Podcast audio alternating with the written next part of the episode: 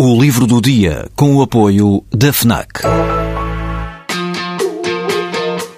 Perdes a tua vez na fila, mas chegas primeiro ao último smartphone do mercado. Ignoras o que te dizem para fazer, mas ouves o que a tua playlist tem para te dizer. Não largas tudo para viajar pelo mundo, mas vais de malas e bagagens para o livro que andas a ler. Deixas o despertador tocar mil vezes, mas se ouves o hino na televisão, saltas do sofá e sentes o arrepio. Pois é, quando desligas do mundo, ligas-te a ti. FNAC. Desliga-te.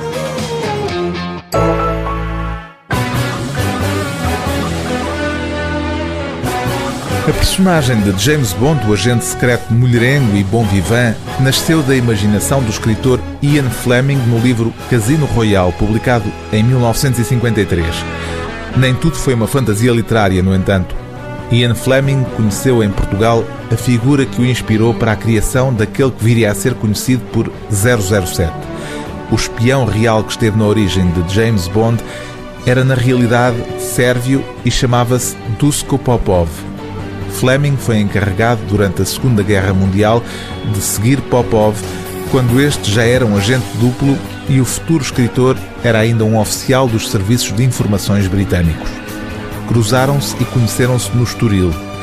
A movimentada história de Dusko Popov é contada nesta biografia intitulada Na Toca do Lobo, a partir da análise de um grande número de documentos acerca da Segunda Guerra Mundial, durante muito tempo secretos e, entretanto, tornados públicos. Tal como a personagem que viria a inspirar, o espião soviético foi um mestre na arte de viver uma vida de agente secreto, sempre debaixo dos holofotes e sem se esquivar do perigo, como se explica neste livro.